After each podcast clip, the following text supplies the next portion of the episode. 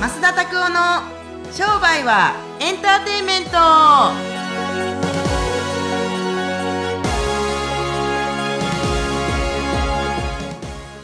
ワイカムトゥ商売はエンターテインメントエン お元気ですか増田さんエンターテインメントということですねエンターテインメントですよね、はいえっとねまあ、僕のこの事務所にはですね僕があの目指すべき肉体を持っているこのリーがですね、えー、いるんですけれどもリー目指してるんですか目指してるわけないなんか 違うんですか、まあ、もらったんですよ昔ねなるほど、はいえち面な白みいになと思なってぜリーが好きなんですかなんかブルース・リーってすごいいっぱい名言をなんか僕ブルース・リーとあのイチロー選手がすごいかぶるんですけれども、うんうんうんはいなんかあの名言が多いじゃないですかはいはいはいだから好きですねあとなんかカンフーとかなんか男の子だったら誰しもがカンフー好きになりませんあちょうとか言うてはいでですから結構リー好きでしたけれどもはいはいなるほどなんか知らんけどあのこれこれ昔 MJ っていうあのところであるせん横浜の先生でもらいましたけれども、はい、ずっと、ずっと置いてますねなんか捨てれないというかちょっとちょっと波にでかいので、なるほどね、はいっていう感じですね。まあでも、はいリーよりいい体してんじゃないですか増田さんアホな話よ リーよりすげえ体やったらすごいですよね彼は本当に何食べてるんですかね食べてないのかうなんなんかねお豆ばっか食べてたらしいですよ、本当におへー肉お肉食べなかったみたいビーガン、へーあうんビーガンなんだ、うんだったみたいですけれどもあでもビーガンっぽいかもしれないビーガンっぽい なるほどねね、リーかっこいいですよね、リ 不ーリーリーリー不必要の摂取は必要ないっていうあー彼はまさにあの取らないことを選んでましたよねう、ーんこうなんかほんまに自分の中に入れないことをを主にされてましたから体で分かりますよねクロスフィットやっててもやっぱり食べない人たちってあの食べる人たちが結構多いですけど食べない人たちってやっぱりこうジムナスティックが強かったりだとかしますから確かに確かあにの体操選手って基本的にあんま食べないんですよ体重増やさないから。ああーの釣り輪とか特にあん馬とかああいう選手とかあー鉄棒の選手とかって本当にいい筋肉されてますけれどもあれはもうなんていうんですか食べない筋肉ですよねへー彼ら全然食べないですよ面白いスポーツ選手そうにウよって違ェイトリフティンングの選手とかってごっついじゃないですかだから食べますよねねえ結構ごっついですけれどもそうそうそうそうだから、ね、世界大会見た時に女子の世界大会のウェイトリフターたちのその あのお腹周りのああもうねお肉のつき方がすごかったいやもうもうもうすごいですよだから僕はああいう体目指さないんですよ ねはいはいはいあもう目指さないというか目指せないというか だから限界があると思いますけれども体重増やしたりだったりとかだからできればあのこうあのなんかちょっとまあパリッとした体というかですけどちょっと体操選手向きの 体操選手体がいいなと思って、まあね、大蔵選手ってたとえなんか生活が軽やかになりそうな、うん、体柔らかだっいてしねなんか横から車がキュッてきたらもうバク転できる感じでしょうーんそうですねど乗ってくれるんですか乗ってるく乗ってるはいこうピョッとねそうよくないですパか、ッいとねきなりなんか車がシュッて入ってきたらこう車がこう走ってきた時に そうそうそうもうなんかもうたたこうなんかもうパッとジャンプしたりと かしてこうやってシュッ。ひょってそう かっこそういいいやーかっこいい僕やっぱさい体僕なんかウェイトリフターよりもやっぱ体操選手になりたいぐらいのやっぱ体重減らしてるのはなんかやっぱりそれからやっぱマッスルアップっていう釣り輪ができるようになりましたけれども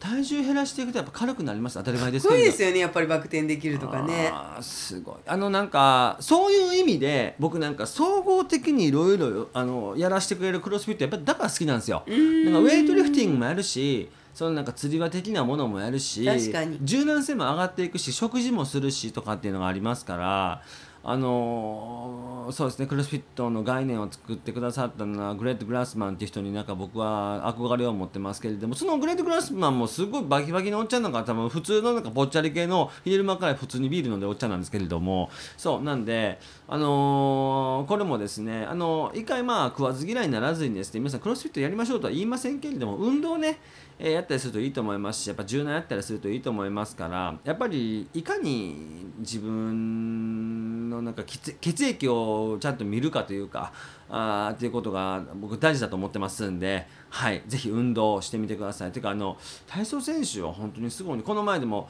あのひあ入学した人というかまた再入学というか一回められたんですけれども再入学した人で体操の選手がいるんですけれどもこの前、えーそうそうこの前2人ともねそう2人いるんですけれども先輩後輩で同じ会社で働いてたちのおチームの人たちが2人参加してくださってバク宙してくれたんですよ、はい懇親懇親会で、えー、かっ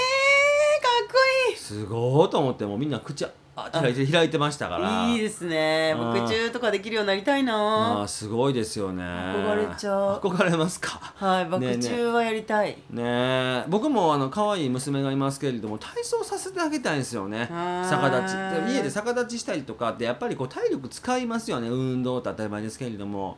僕は学生の時ぐらいからあの水泳やりましたけれどもやっぱ僕運動やっといてよかったな今でもクロスフィットやってて肩関節柔らかかったりとか股関節柔らかかったりとかしてやっぱ怪我しにくいのは、うんやっぱりこのスポーツやってたっていうのがありますよねちかさんもなんかあの昔あれでしょ体操やってたんですよね体今の操体操はもう幼稚園の時に幼稚園についてる付属の体操へだーけで、幼稚園に付属で体操なんかついてんすか午後のなんかアフタースクールみたいなへ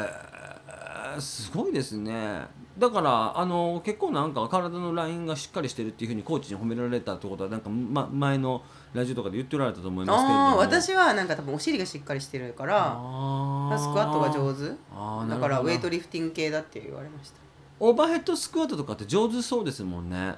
うん好きですだあからー褒められるからやる気になるこれ商売と似てると思うんですけど、へーすごいやっぱ褒められるからやっぱ才能あるね違うよって先生が言ってくれるんですよコーチがへ「ーちかさんこれいいんじゃない?」とか言って言ってくれるとああーれもしかして私って思っちゃってでも私すごく運動神経鈍かったんですよ、小小学校の時に 50m13 秒って聞いたことありますそうなんか本当に小学校の時いなかったですかクラスにすっごい内股でなんかもうえその歩き方何って感じのなんかちょっとなんかちょっと遅い子 なんじゃそいなかったで本当にいたのなんかちょっといじめられてる感じの遅い子僕遅かった僕内股だようんそんなで感じそういう女子がいたんですよ、へーでなんか「うわ」とか言って「何々来た」とか言って男の子にいじめられて「なんか金がついてるぞ、バリア」とか言って言われちゃうような女の子ー私は違うよでその女の子といつもあの運動会の時運動会ってスピードで並べるじゃないですかあの 50m 走の短距離、で最後の方って遅い人なのね最初は速い人だけど、うんうんうんでその遅い子といつも並ばされてで私もうすごい嫌だなーって思いながらもう全速でもう全力疾走でかけてるの自分であはーそうなんもうですね風を切ってるイメージでかけてるんだけど全く前に進まないっていう。はあなるほどねもうこれは力説できるだからもう小学校は違う中学校行きたかったそのそのまま小学校でいた ら私は運動できないだろうなと思ってもう運動音痴って言われ続けてるから学校でで違う誰も知らない私のことを知らない中学校に行き運動神経が良くなり ましたあそうですかえ 50m 走は九9秒で走め走9秒台で走れるようになりああなるほどねそれもすごいなと思いますけれども運動神経って遺伝じゃないよね完全に骨格とかはあのお父さんとかお母さんにいますけれどもただ運動神経はちっちゃい時に何するか私もそう思いますうんしかも7歳までにどんな体の動きしてるかとかめっちゃありますねそう思いますうん大人になってからできるものじゃない柔らかさとあかのクロスフィットとかで見てても分かりますけれども体硬い人たちって運動しなかった人たちが多いですちよっねちゃい時にねうんあとやっぱ国別ですごい顕著だなと思いませんクロスフィット行っててあそうなでんすねかやっぱり縄跳びできるの日本人だけなんですよねうん小学校の時にやってるから日本人は縄跳びができる、うんそうでもやっぱりみんな欧米人の人たち結構縄跳びみんなできないじゃないはいそうあれはね本当にちっちゃい時の賜物だったりとかどれだけやっぱり接してるかだなと思ってうん面白いなと思って国別で分かれるこのできるものの違いあのー、そ面白いだからそうそうそう僕ら僕縄跳び最もクロスフィット赤坂クロスフィットの中で30秒のこあの二重跳びやらしたりすると一番回数できるら,、早いですよねらしいんですよ多分そうでももうそんなん昔中学校の時に縄跳び部門入ってましたからういやそうそうそう三重跳びとか普通にできますしもう楽ちんですけどでもアメリカ人のウェイトリフティングアメリカあのオリンピックウェイトリフティングっていうんですかあんなんにはもう勝てないですね勝てないですね例えば一人あのさやかさんっておられますさやかさんの旦那さんのイアンなんてもう強すぎてもうな んかもう あれ調子悪くた確走走るのも速いしトラックのフィールドやってたからかにで上げるのもちっちゃい時からウェイトリフトやってるし背は大きいし体に入れ墨入りまくってるしみたいな感じで関係ありますかそこ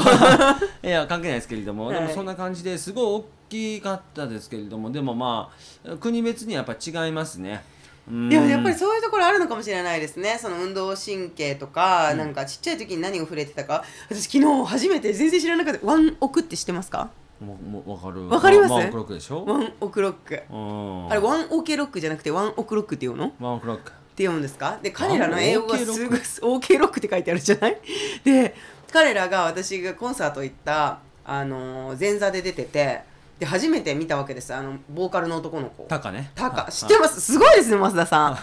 で私その森昌子さんの息子さんですよで森進一さんの息子さんなんでしょあそうでそれを昨日調べて調べて知ってでもこの子はなんでこんなに歌がうまくってすごいなって思ったの。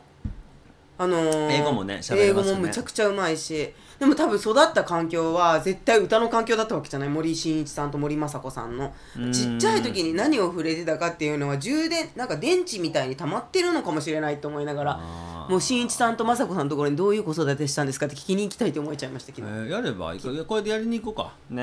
はい わかりましたおっさん とか言いながら はい。いや本当にね本当にかか彼はすごいあの伸びましたよねいやちょっとすごいレーベル多分どあのどっかのレーベル元ジャニーズなんでしょしかも。えー、そう、ニュース。えー、え脱退して成功した唯一の男ですよ。ですよすごすぎそれ初めて聞いそう、た 本当ですか。あれはすごいですよね、というちょっとおあのすみませんオープニングトーク盛り上がりすぎましたが成ありの質問を、まあ、まあ、もう本当にザ、はい成り上がれるにも言いますけどすごい努力の人ですよいや感動しました、うーんこんなにねあの可愛かったああれですかエド・シーランのあれですよねエそド・うそうシーランの前座なんですよねそう前座で出てきてはあすごいでなんか友達らしくって2014年から、えーおおで全体出てそうでなんかエド・シーランさんも「いやあれタカは素晴らしい友達だから一緒にプレーできて嬉しいよ」みたいな感じで。ねえねえそのなんか定 型アメリカ人の定型文みたいですねえじゃあもうちょっと感動ついでに話していいですかエド・シーランさんのうんうんうんうん話うんエド・シーランさん知らない人もいるかもしれないですけどエド・シーランさん東京ドームでコンサートこんな風にできるなんて思ってなかったって言ったんですよえでえ最初日本に来たのはツアーで2012年うんうん7年前のはいタワーレコードだってほで10年前僕は5人の前で歌を歌ってたって言ってたはあそれがあの東京ドーム全員若い子たちがこう「キャー!」って言ってる あの渦を巻き起こしてる姿を見て歌ってすごいなーってなんか感動しません10年前5人の前で歌っていた人がそういう風になるってロマンじゃないですかなあの何スミスでしたっけ「To say the crazy」ってあの歌なな誰誰でしたっけあれ誰で何スミスうん分かんないえなんかエド・スミ スうん違うわからないエド・ハルそミの人もそうなのその人もそういうあのいいストーリー持ってますよねへもともと路上でしょでそれでそうなんだ路上で稼いだお金で CD 作ってで売り出していったらメガヒットになったんですよねーいやもうすごいアンプラあのちかさん英語喋れるけどアンプラグドってどういう意味ですかアンプラグドアンプラグドってどういう意味ですかアンプ編ラ集されてないみたいな感じなのかなあーアわンプかラんなグいけドど、うん、なんかそのアンプアナラロググなみドあうのんあの MTV アンプラグドっていうやつあーこのありま前すね出ておられましたけれども、はいそのなんちゃらスミス、何スミスかちょっと教えてくださ いよ後でまたねしあのねあのその人の歌も僕すごい好きで、あの僕今ライブとか見に行きたいと思わないんですけれども2つ一人いてそのなんちゃらスミスっていう人とあの欅はやっぱ見に行きたいんですよへね、ーうん、でももうチケットは取れないみたいなので取れるらしいです取れる取れますよ増田さんの引きでしたらあーほんますかいや、はいい、やでもね僕チケット取る方からねチケット取れない方の人になりたいなと思ってる んですよ講演会増田さんのもう講演会も全然チケットいつも取れないっつっていつもなんか3万人来てるけれどもそうですもねそう演者の方になりたいですよねそうまあでもまあにしてもまあとりあえずそういうふうになりたいと思ってもその先の5人の前でタワーレコードで歌ってたよっていう感じからこんななんかえっと多分3万5千人とかぐらいですかね多入るん分ですさかね4万人ぐらいですかだらって野球してる時よりも入るわけじゃないですか野球のプレーのところにも人がぐぐっぎゅって入ってて、はいはいはいでそのよ外にも入ってるわけだから、すごいですよねそううそうでもすごいいろいろ面白かったです久しぶりに。えーはいすごいねすごい、ということで、うんえーコンサートの話題から真面目な商売の話にほうほう行きたいと思いままあ、す。コンサートも商売ですからねはいそうですねあの集客力はすごいです。はい、はいうん、素晴らもしうい語り出したら止まらないぐらい言いたいことがたくさんある。はい、ということで、えっと今日はですね東京にお住まいの外国語教授業おうおう外国語英語教授業英語のはい先生ね、しているへー S さん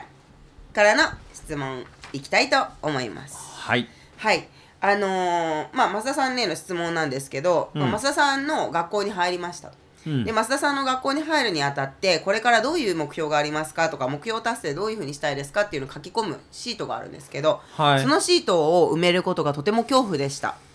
お金持ちになったりビジネスで成功したりすることが怖いと感じているように思います、ただやらないとこのままでは生きていくことすら危うくなるかもと思ってしまったりしますうんそんなことはないはずなんですが増田先生はどうやって恐怖に対処されてきましたかという質問ですああ挑戦することよ、うん、恐怖に挑戦することできひんからって言って逃げてるとよく恐怖ってやっぱり膨らんでいくなんか聖書かなんかの言葉でなんか fear でなんかあの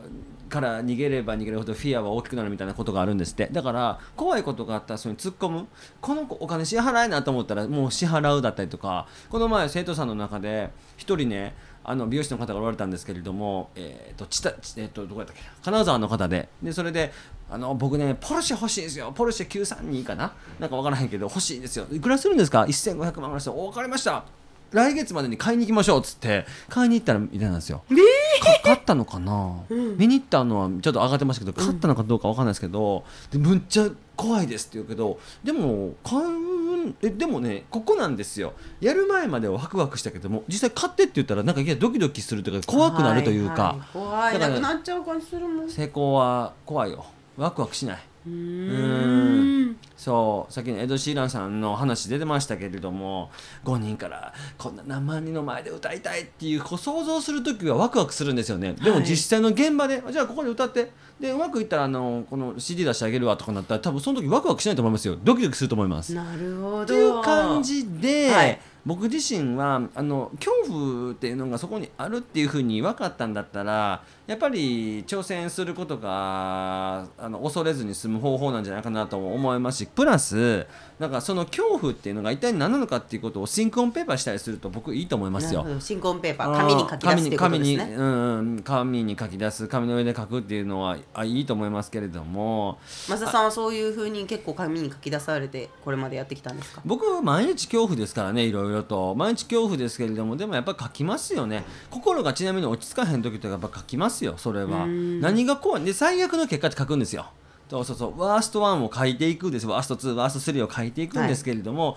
それをやったりするとやっぱり心落ち着きますしあそっか挑戦して失敗したところでなんてことないんだっていうことが紙の上でよく分かりますから挑戦はするようにしてます何でもかんでも、はいだから東京に引っ越してきた時家賃見た時びっくりしましたもんだって滋賀県に住んでる時家賃7万5千とかですよ80 85平米ででこっち来たら30万とか普通に超えるわけじゃないですか、はいでもなんかこう俺払えんのかなと恐怖がありましたけれども確かにいややってるとね慣れてきますよね恐怖にもだ体がだか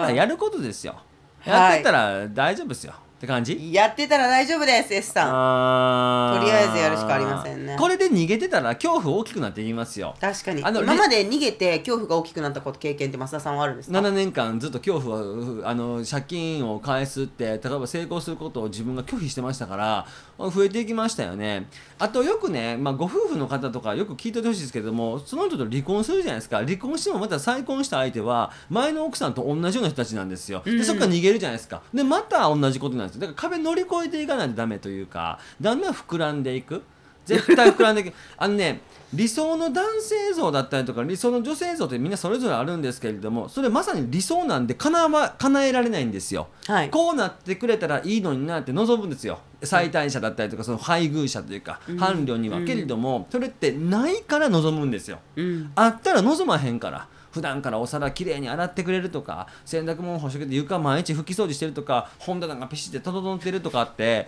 ありますけどそういうもし理想があったとしたらですよでそれがないから望むんですよ。でそういう人たちと結婚しようとするじゃないですかでもことごとくそういう人たちと結婚したりするといやここで落とし穴があったかみたいな感じでドボンがあるんですよじ最も自分の嫌いなところがその相手が見えてくるというか、はい、なんで理想を持つことだったりとかワクワクすることがわ悪いわけじゃないですけれどもよくあのねあのバシャールさんがおっしゃるようにこのなんかあのワクワクすることだけやってればいいっていうそれはそうなんですけれどもでもワクワクしたことをやってたりするとその時にやってくる恐怖で例えば恐怖がやってきた時にちゃんと対処できなくなるというかあこんなはずじゃなかったってでこんなはずじゃなかったなんてないんですよ宇宙に。なるほどそれも踏まえてワクワクなんだじゃあバシャールさんの言ってるワクワクはそうそうそうそうそうそう絶対なんそかうですコアよワクみたいな子はワクワクってよく本田健さんがおっしゃいますけれどもやっぱ怖いけどワクワクするワクワクするけど怖い期待ふ不安と期待っていうのが同じテーブルに乗ってたりするとそれは健全なもんですから確かにうんワクワクだけだったらつまんないのかもしれないですワね、クワクだけだったら多分みんなその辺から飛び降りていきますよ確かにジェットコースターも多分怖いけどワクワクするとこれなかんか終わった後にもう一回乗りたくなるようなワクワクはありますよね確かに僕もバンジージャンプとかね出てできないですけど僕ははいわはかりましはいたとっはいてもわかりやすい説明だったんじゃないでしょいうかーんはい、ですね S さん質問ありがとうございました、はいぜひ半年間また突き進んでくださいはいはいでは今日の最後のコーナーはい増田のおすすめ本ですそうです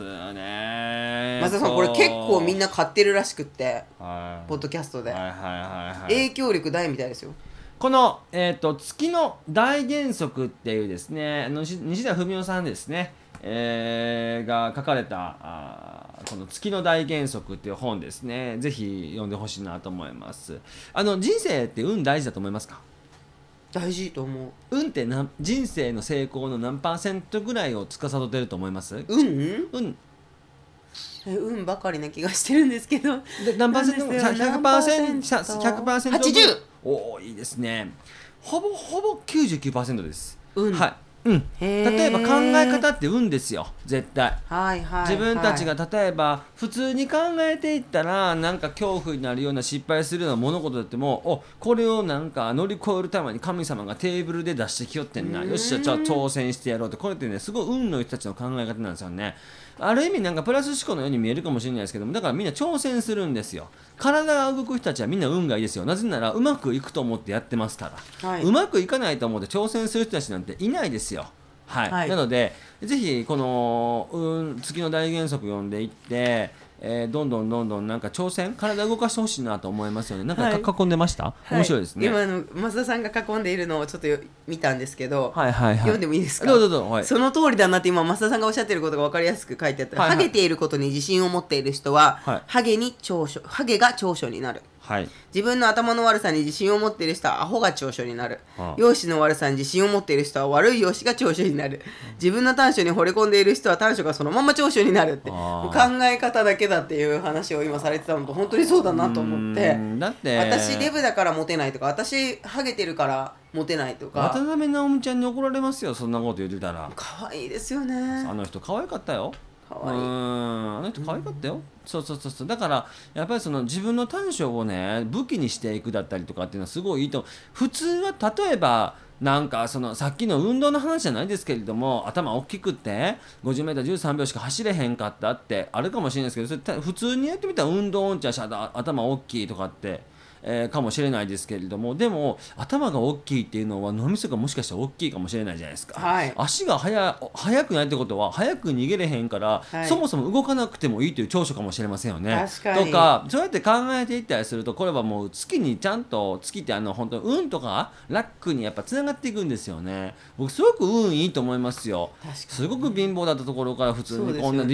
派な事務所を持たせてもらって本当運いいな。でまこのあ、前もすごい運良かったんですよね何飛行機たまたまねエコノミーで乗ったのにあ全員あの満席なんでビジネスクラスどうぞって言われたりとかするんでしょ増田さんうそうアメリカ行った時でしそょうサンフランシスコす行った時ごいなと思ってそれ10相当運いいですよそうなんですかね結構いないですよああのねいや僕ねすごく普通にでもな感じたのはなぜそこ予約取ってんのになんでそこが埋まったんだろうって、まあシスあるあるシそういうことシステム上の問題なんですか、あれってうんよくあるんですけどああーなるほどでもまあエコノミーう埋まってしまってるのでビジネスでもいいですかって聞いてもらえるのとあら全然いいよって感じじゃないですかそうですいやねラッキーだなと思いやってすいませさんすがついてらっしゃるやのすいませんエコノミーにしてほしいですっていう人いるんかなどうなもしれ僕その地ビジネスのなんかあの匂いが好きじゃないんでだ ったらだったらファーストクラスにしてくださいとか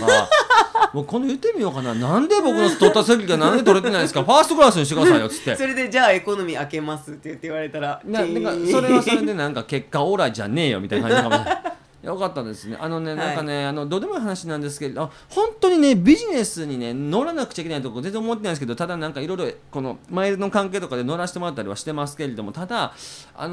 のーすごい楽ちんなんですよ。楽ですフルフラットになるから、小さい子供さんとかいるお家はちょっと無理かもしれないですけれども、でも。おーもあのちょっとフルフラットでちょっと大きめの画面で映画見るときねあなんか幸せは何か分からへんけれどもこれで楽に帰れるのはなかなかまあまあ幸せやなと思ってそうですその後の仕事のパフォーマンスが落ちないっていうのが一番大事だと思うんでそれはいい投資なんじゃないですあかー無駄じゃなくてどうどうなんですかね、ううんんああのあの本当に良かったですよあの無理してでもなんかどっか行く時とかに一度でクラス変えてみるといいですよねあのー僕は乗ったことないですけどエミレーツ航空のビジネスクラスすごいらしいですフホーァームストサーがビすスごいって朝すごいなのんかもうねベッドっていうかお部屋なんですって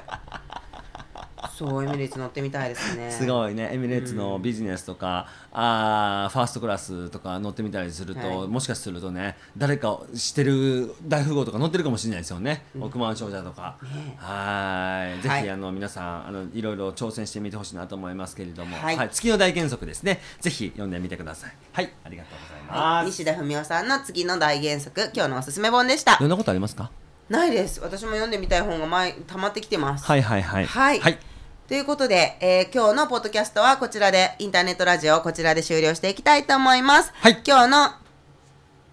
お話いかがだったでしょうかぜひ皆さんあの質問や感想をあのフォームで送っていただければと思いますまた、えーぽ皆さんのあの登録ボタンをポチッと押していただくとですねあのこのランクというかあのたくさんの人に知れ知っていただけるチャンスが増えます、うんうんぜひいいなと思ったら登録ボタンをポチッと押していただければと思いますはいはい、それではまた次回お会いしましょう。さようなさようならら。